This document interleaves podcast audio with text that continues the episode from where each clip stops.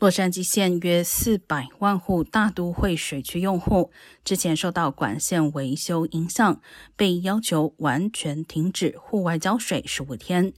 在维修工人加班加点的赶工下，工程提早近两天完工。水区官员宣布，今天起民众可以恢复户外浇水，但仍需遵守自己居住城市的限水令。目前洛杉矶大多数地区都要求一周只有一至两天可以在户外浇水，部分城市并且严格限定日期和时间。